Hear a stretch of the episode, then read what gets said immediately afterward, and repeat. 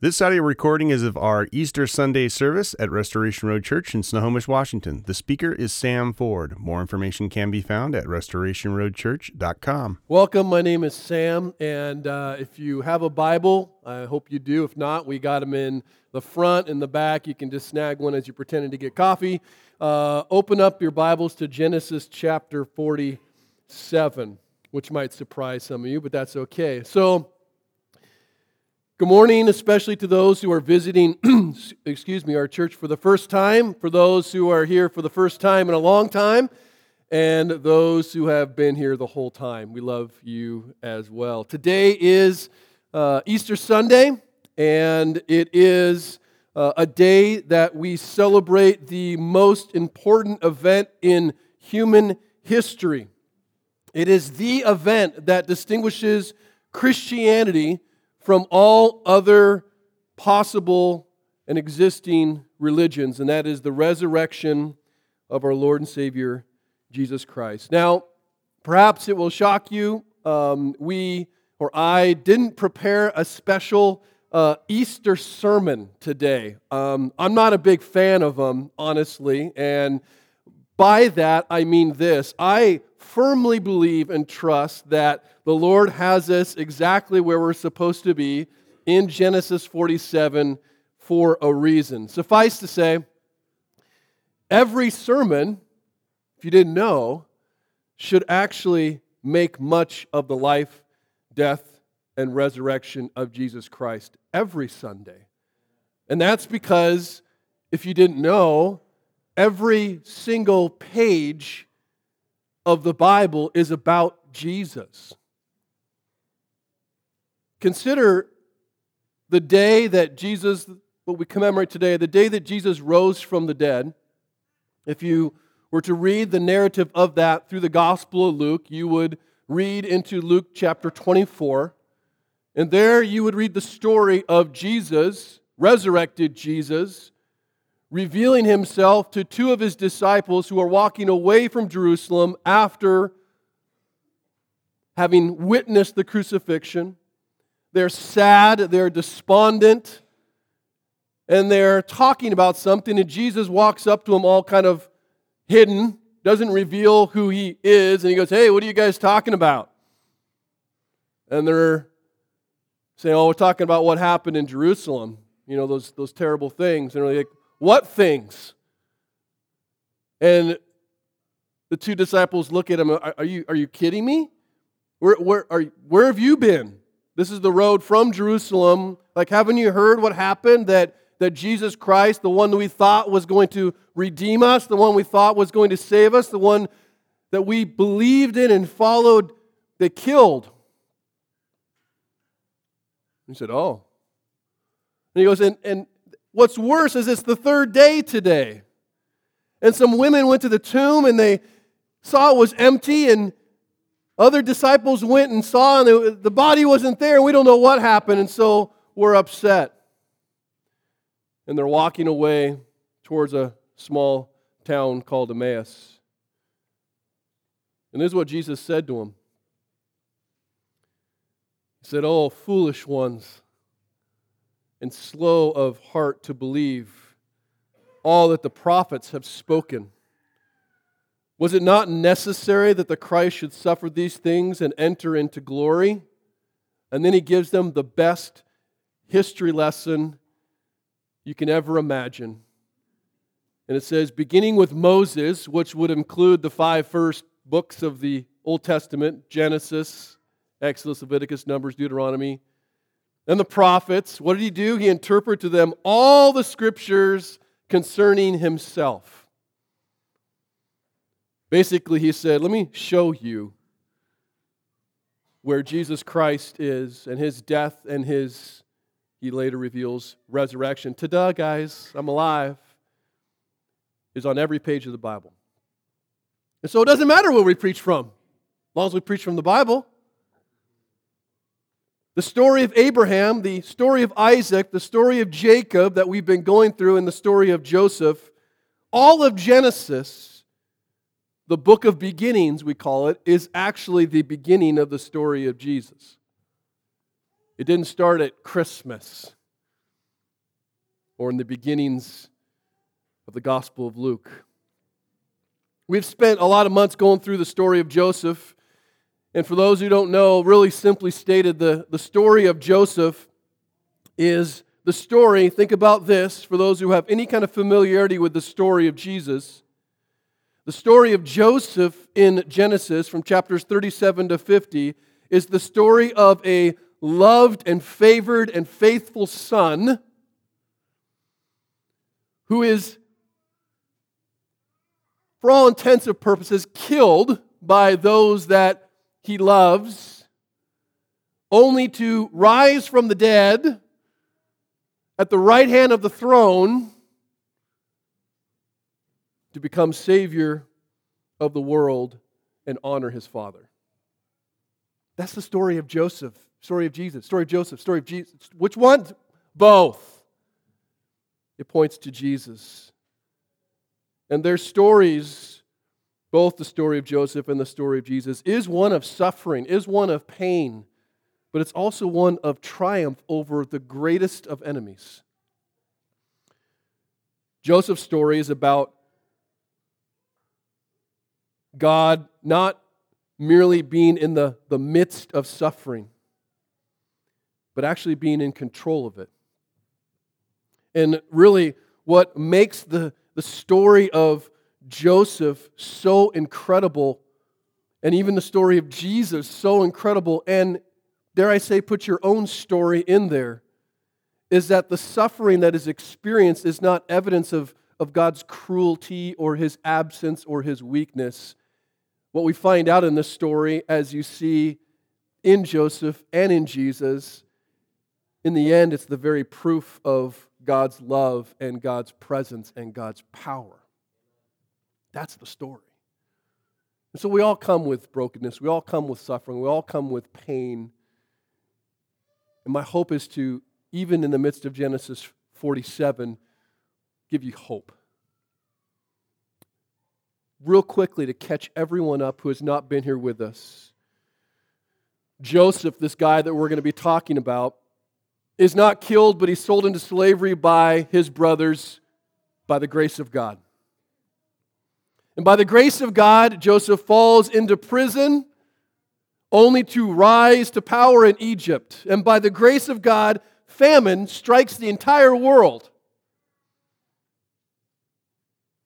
And God will save the entire world through this nation called Egypt. And Joseph's brothers, by the grace of God, are forced to go to Egypt to get food from Joseph. And by the grace of God, Joseph saves his brothers and invites his entire family to live with him in Egypt after forgiving them and loving them and ultimately redeeming them from their suffering. Genesis 47, where we are going to begin, marks the settlement of Jacob's family as they've come and invited and now they're settling in Egypt. And as difficult as it is to believe, you're just going to have to trust me, it does connect to Easter. The resurrection of Joseph, we'll call it, and the salvation that it secures for the family ends up transforming Jacob, dad's view of life and his view of death and his view of the afterlife. And in the same way, Genesis 47 is, is not a means like, let me tell you the seven proofs of the resurrection of Jesus. I'm going to assume that is true. But what it does is it challenges any of us, and especially those of you who say you believe. Those of you who say you believe in the resurrection, this is going to challenge us to consider what it actually means to believe that. So let's read the first 12 verses of Genesis 47. It says this So Joseph went in and told Pharaoh, My father and my brothers, with their flocks and herds and all that they possess, have come from the land of Canaan. They are now in the land of Goshen and from among his brothers, he took five men and presented them to Pharaoh. And Pharaoh said to his brothers, well, What's your occupation? What do you do for a living? And they said to Pharaoh, Your servants are shepherds, as our fathers were. And they said to Pharaoh, We have come to sojourn in the land, for there's no pasture for your servants' flocks, for the famine is severe in the land of Canaan. And now, please, let your servants dwell in the land of Goshen.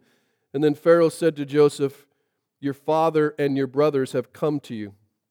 The land of Egypt is before you. Settle your father and your brothers in the best of the land. Let them settle in the land of Goshen. And if you know any able men among them, put them in charge of my livestock. Then Joseph brought in Jacob his father and stood him before Pharaoh, and Jacob blessed Pharaoh. That's huge.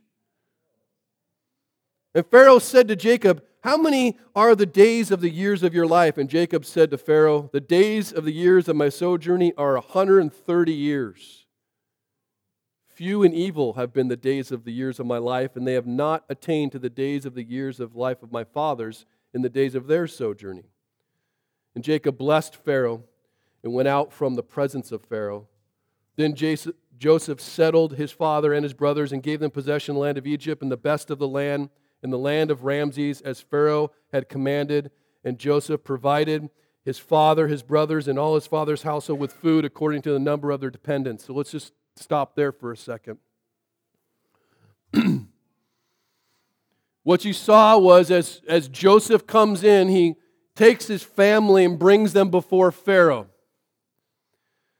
And the first thing he does is bring his brothers, or at least a few of them, and they follow Joseph's instructions, who had previously said, Look, tell them you're shepherds.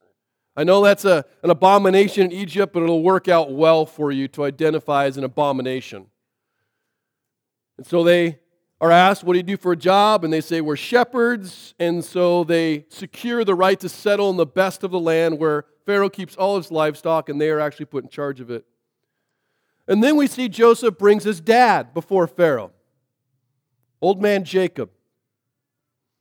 And you can imagine old man Jacob hobbling in to the throne room before a man that is surrounded by every imaginable symbol of wealth and fame and power.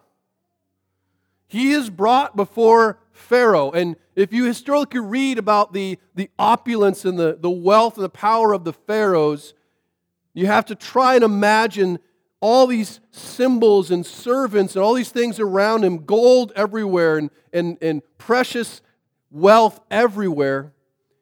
He is the greatest king leading the greatest nation on earth. And Jacob comes into the presence of a man who is not even considered fully a man. He is considered immortal. He's coming before a man who many believe is God or party to and, and able to speak with the gods. He has a foot in both worlds. And what does Jacob do? He blesses him. Twice. He blesses him twice. And this is not like, you kind of think of like the Pharaoh going, oh, eh, that's cute. Right, that's cute. Cute old man blessing me. Ha ha, ha thank you. This is not what's going on here. It's not a some kind of greeting, just like, oh, blessings, I come in the name of. No, it's just not, it's not just a greeting. It's not just the, the misguided gesture of an old but respectable man. Jacob's blessing of Pharaoh as he walks in and as he leaves is a declaration of the supremacy of the one true God whom Jacob believes. Jacob, think about this. He's not impressed by what he sees. He's not dazzled by what the best of the world has to offer as he comes in. He's not intimidated by the power of a man who is called the morning and evening star, who can declare what is and that is. Jacob's not even grateful.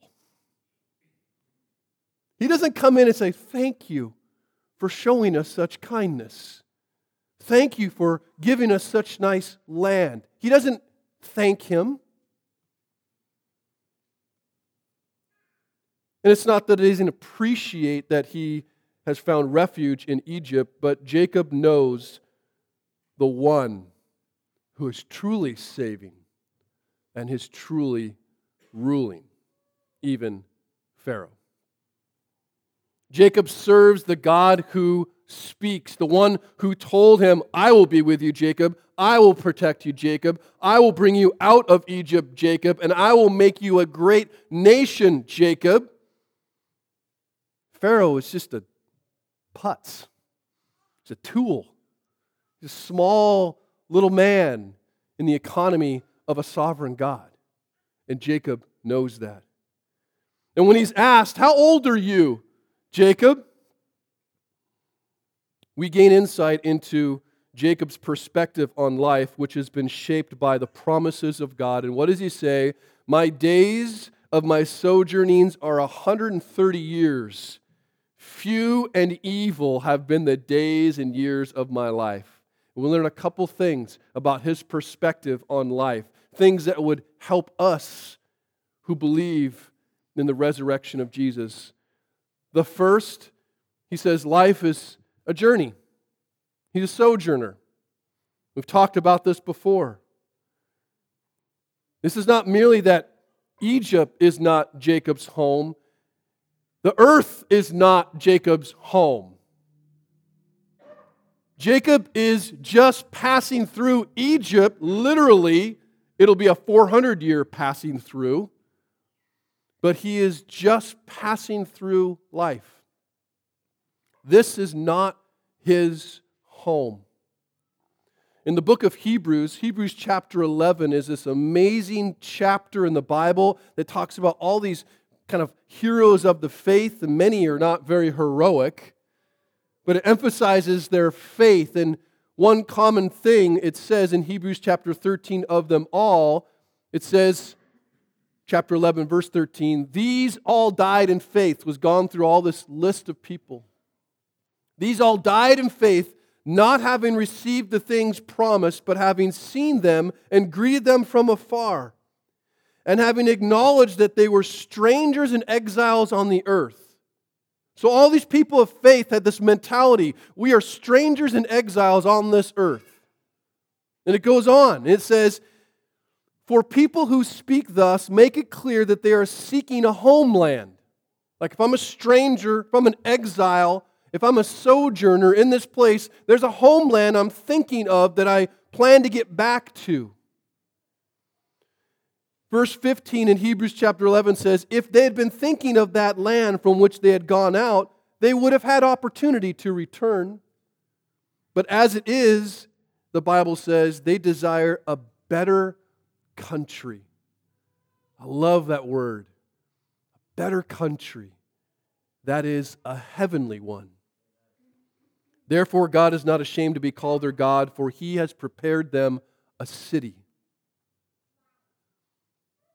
Jacob sees himself as a traveler on his way to a better country. And as such, he is not impressed by the things of the world. He's not attached to the things of the world. He doesn't care about the things of the world because he's thinking about, he is driven towards, he is eagerly waiting for the better country. You know, viewing our time in this world as a journey through this world changes our relationship to the world. We don't hold on to things so tightly. We don't covet things so deeply. We look at things completely differently because we know that we are just passing through. One of the most important things that the resurrection of Jesus Christ proves is simply this this is not all there is. This is not all there is.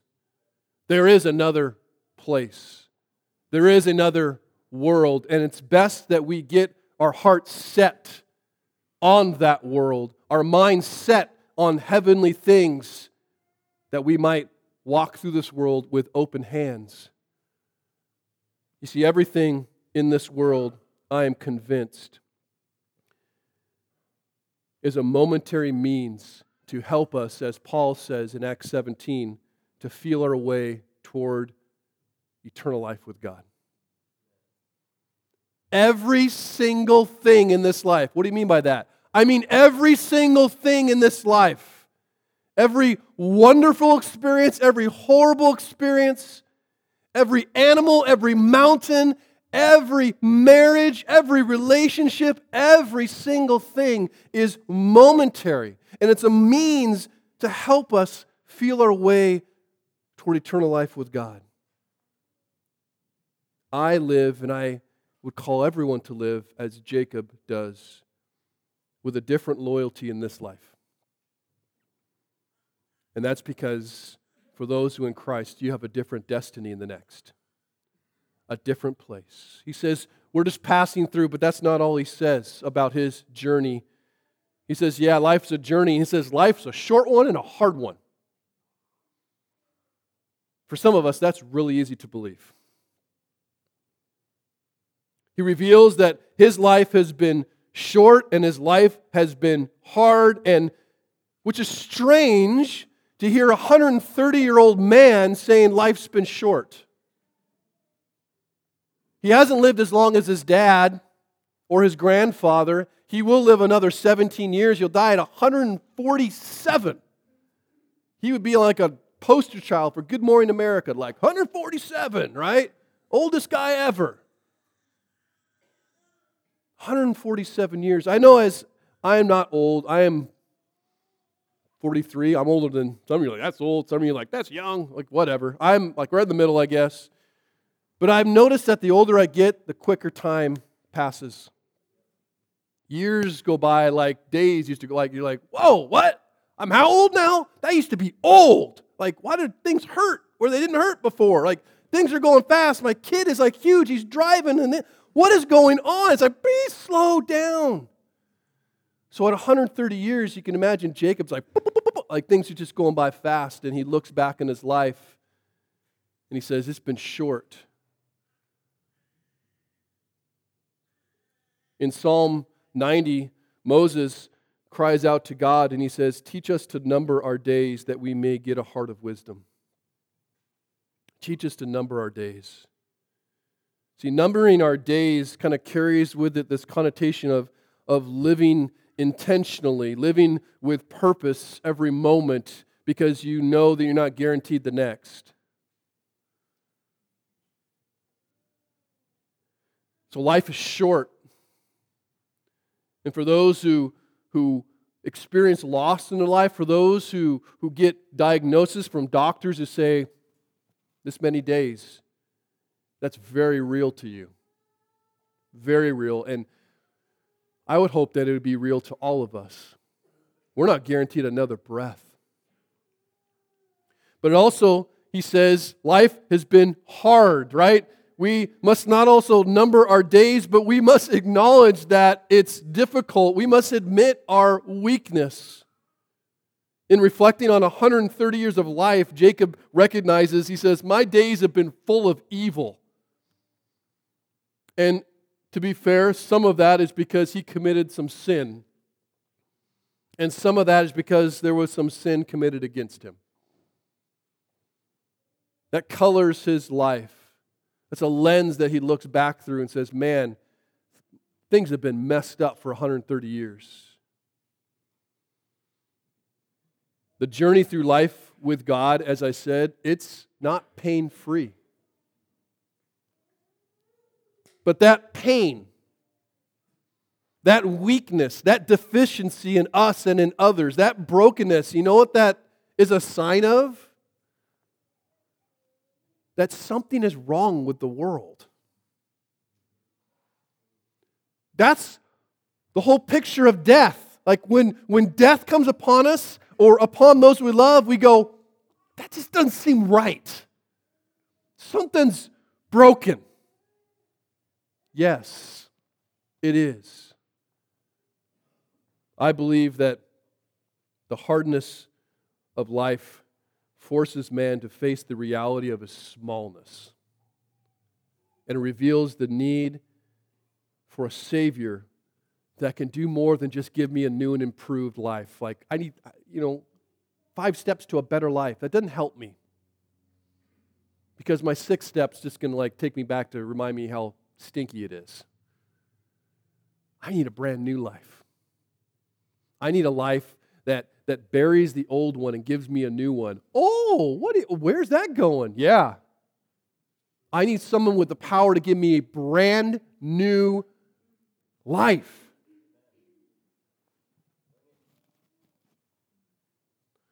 Let's keep going. Verse 13 of Genesis chapter 47.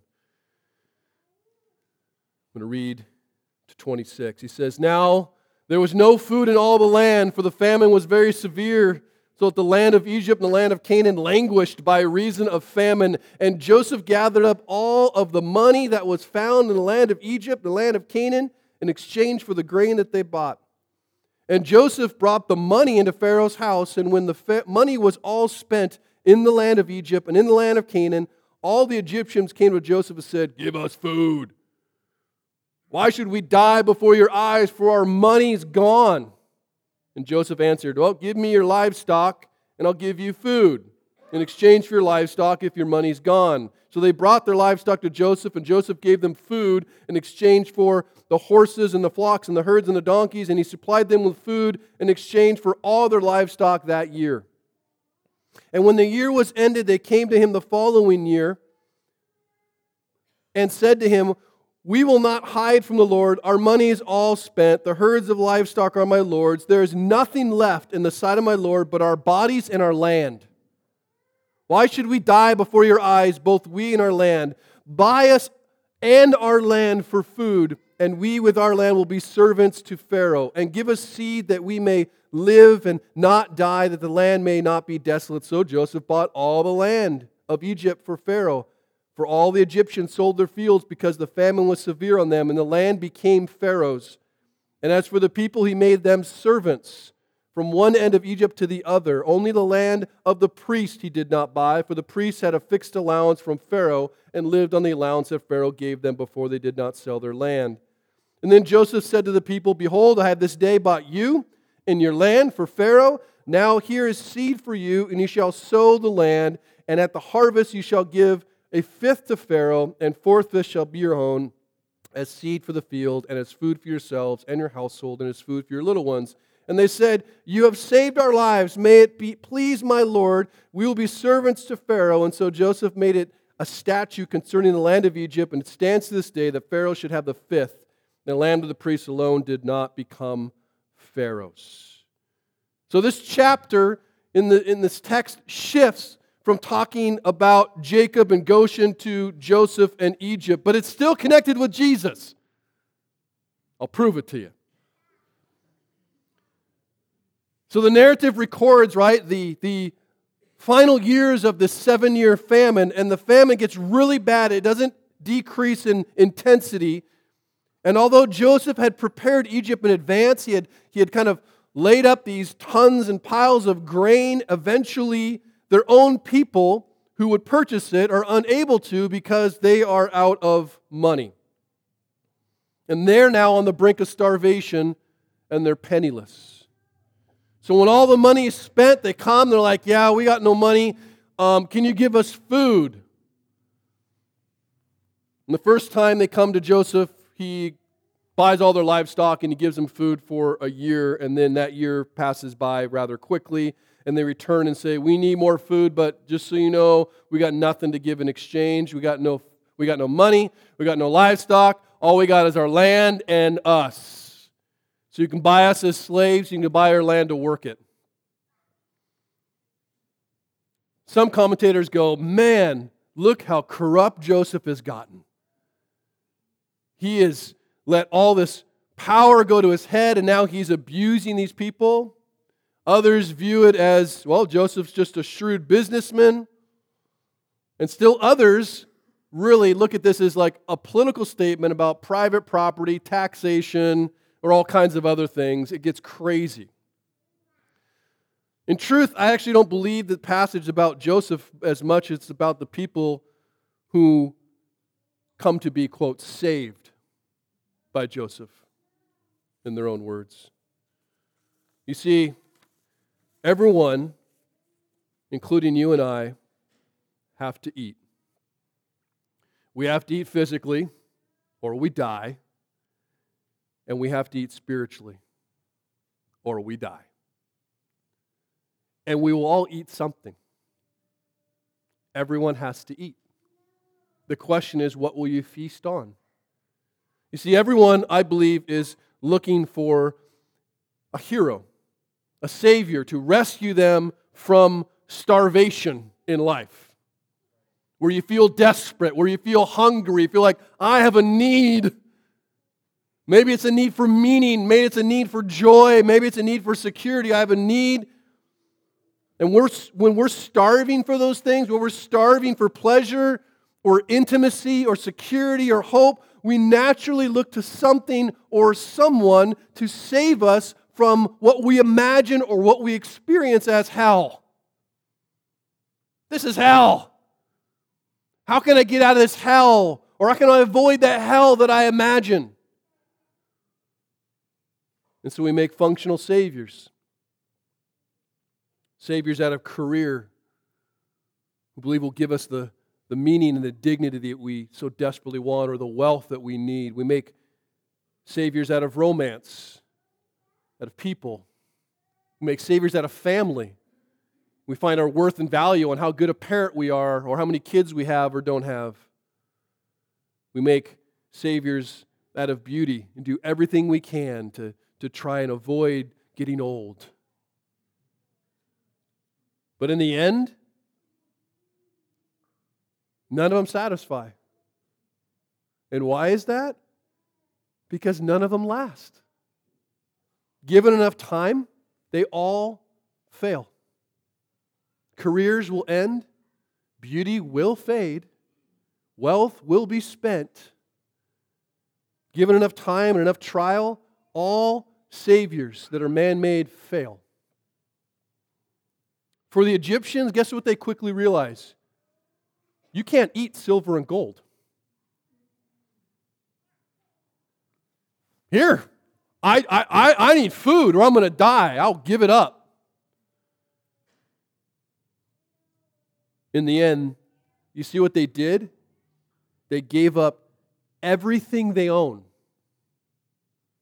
They gave up everything they own and they end up becoming slaves in order to be saved.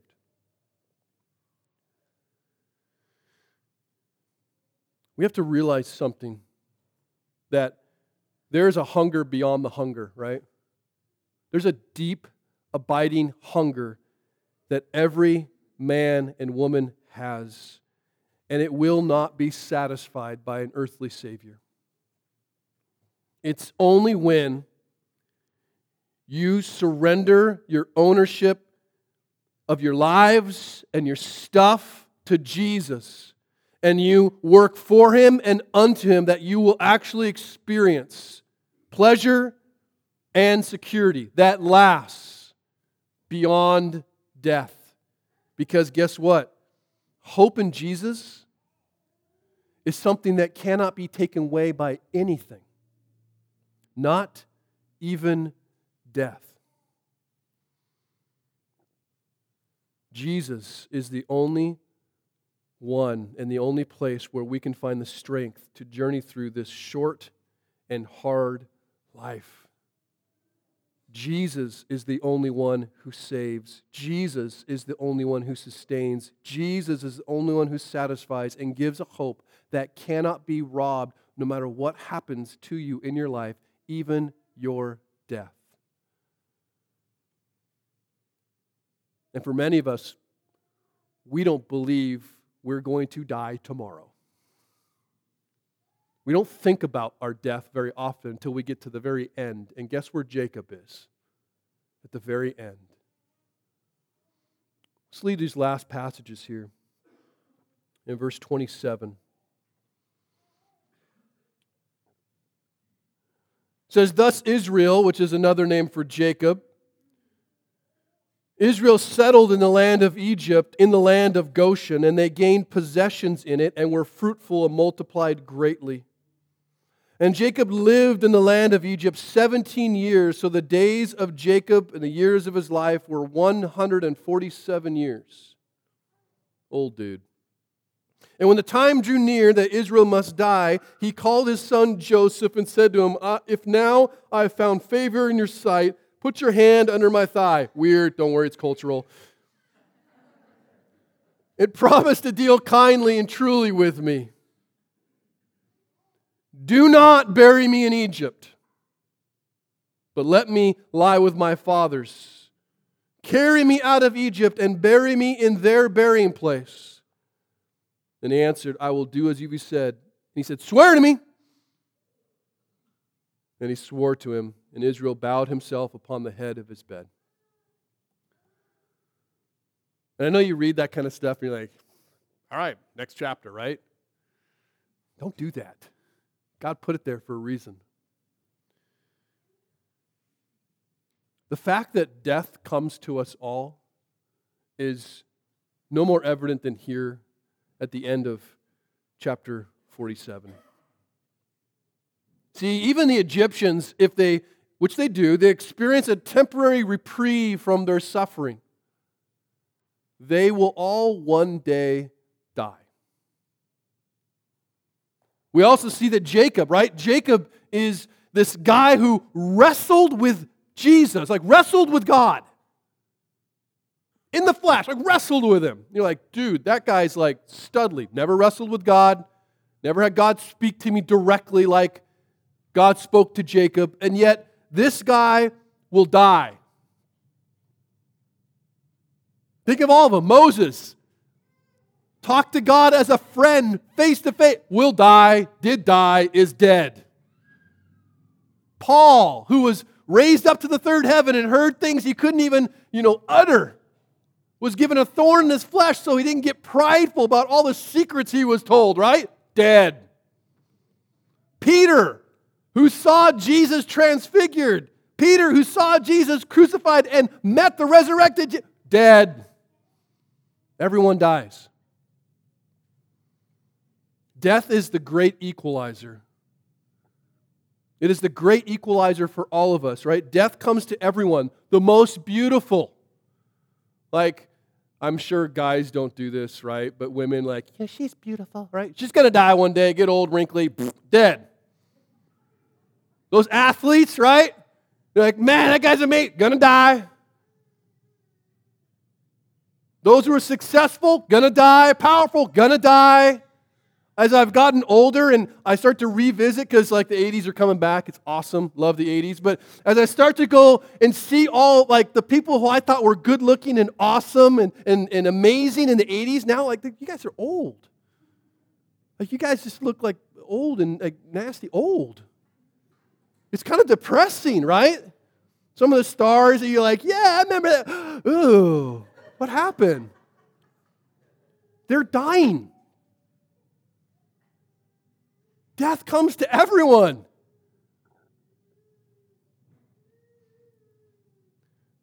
And on his deathbed, Jacob is calling his son to him and says, Don't bury me in Egypt. Remember, before Jacob had come into Egypt, he stopped right on the border at Beersheba, which was Abraham's kind of home base. And he worshiped God in fear.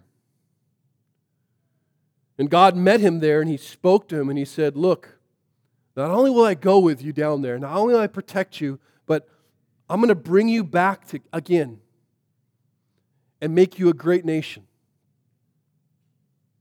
Right, his, he remembers that. So as he's, as he's dying, he's thinking beyond death. Because, I mean, like, I'll tell you right now, I don't care what you do with my bones. I don't care.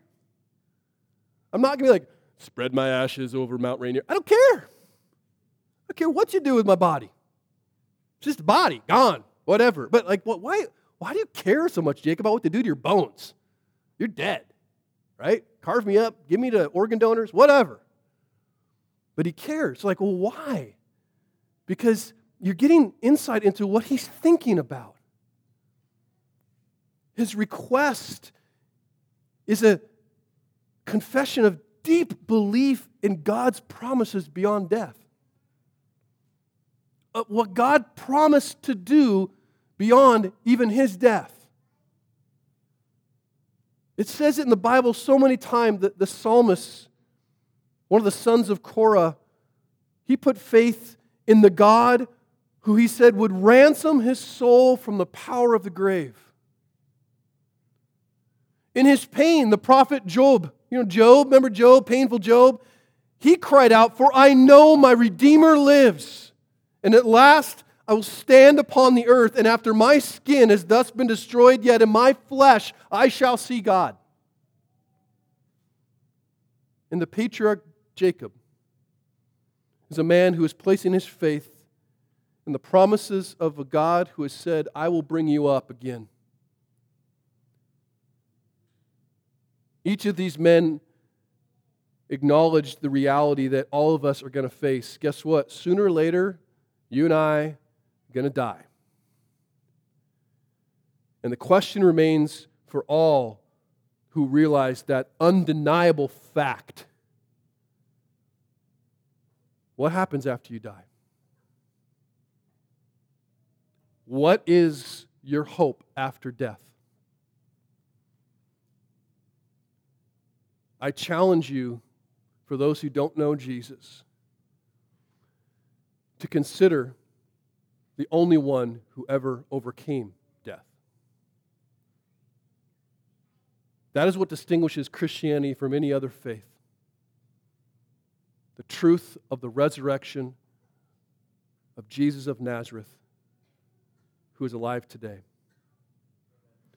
Jesus Christ is not some Galilean peasant that, that died a, a martyr's death tragically, never to be seen again. Jesus was the Son of God in human flesh.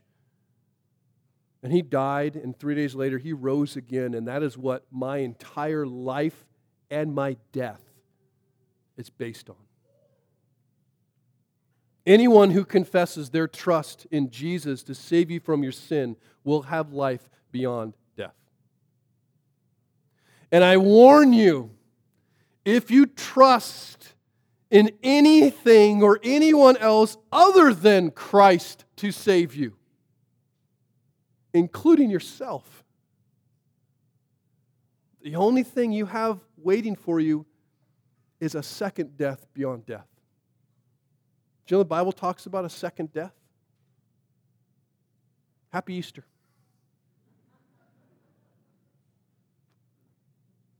But as I said in the beginning, Genesis 47 doesn't prove the seven reasons Jesus rose from the dead, but what it does do for those who say you believe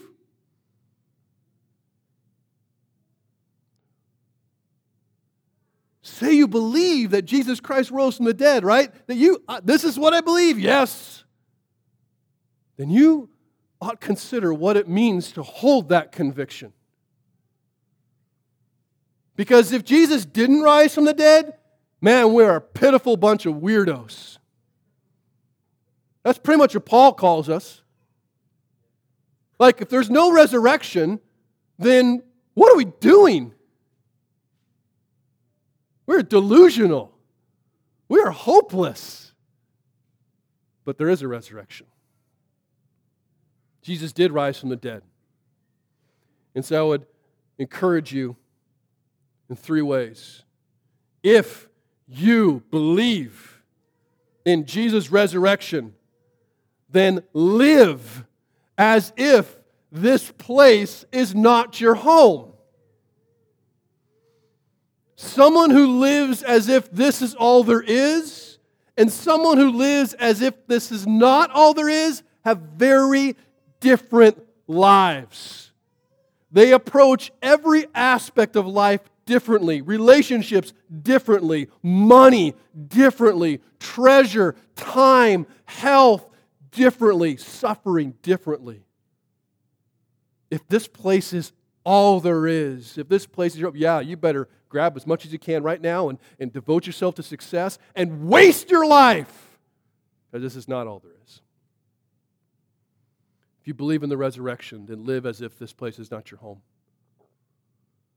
And if you believe in the resurrection, then live as if your life is not your own. Your life is not yours if Jesus Christ bought it with his blood and rose from the dead to give you something new for him to use for his glory. And it's amazing. For those who in Christ, if you want to think about this, And this is what I mean by perspective of resurrection. When you're with Jesus for 70 million years, that little 70 year blip of life that you had, the worst sufferings you might have experienced are going to feel like stubbing your toe. Remember when remember last time you stubbed your toe? No, you don't.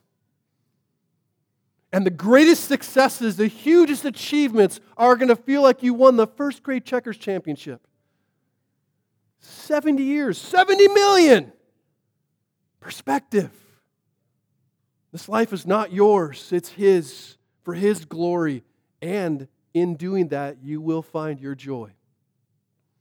But lastly, if you believe in the resurrection of Jesus,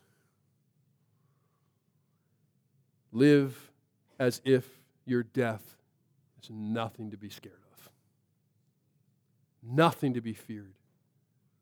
It's like this there's no sting, suffering, whatevs. I got Jesus, and he overcame sin, Satan, and death. And I have nothing, absolutely nothing to fear at all. We who believe in the resurrection have the same spirit of faith as Abraham and Isaac and Jacob and Joseph and Job and David and Peter and John and Paul and any number of Christians who have died believing in the Savior who would rise again. And so I end with this passage to give you perspective. Out of 2 Corinthians chapter 4, which says this, which I don't have on there, so we will not put it up there yet. Since we have the same spirit of faith, according to what has been written, I believed, and so I spoke, we also believe, and so we also speak knowing, knowing that he who raised the Lord Jesus will raise us also with Jesus and bring us into his presence. For it is all for your sake, so that as grace extends to more and more people, it may increase in thanksgiving to the glory of God, so that we do not lose heart. Though our outer self is wasting away, our inner self is being renewed day by day. For this light, momentary affliction, this light, momentary, hard, short life is preparing for us an eternal weight of glory beyond all comparison as we look not to things that are seen, but to things that are unseen. For the things that are seen are transient, but the things that are unseen are eternal. The gospel is simply a story that began in the beauty of Eden it does go through the darkness of Egypt, where Jacob finds himself right now. It climaxes on the glory of Easter, but guess what? It doesn't end till eternity. And that is where joy is found. And that's what we celebrate when we have communion every Sunday. We have two tables today just to help the flow of people coming to the table. I want to remind you, for those who do not, do not know Jesus, you don't have to leave here without knowing him. You can confess with your mouth today that He is Lord and believe in your heart that God raised Him from the dead and be saved and join your new family of brothers and sisters in Christ. But those who do know Jesus, this table is for you. And this table is a perpetual confession that you believe in another place, that you have faith in a better country, and that you realize that life, you know what, let's be honest, it's short and it's hard. But my faith is in a Savior who went through it for me and goes through it with me to take me back to be with him one day. And so we celebrate the new life we have, and we, we celebrate the fact that we can be renewed every time we come to the table. But we also celebrate the fact that there will be a day when we're at the table with Jesus, enjoying the fullness of what it means to be completely restored, free of sin, in the presence of His grace. Let's pray.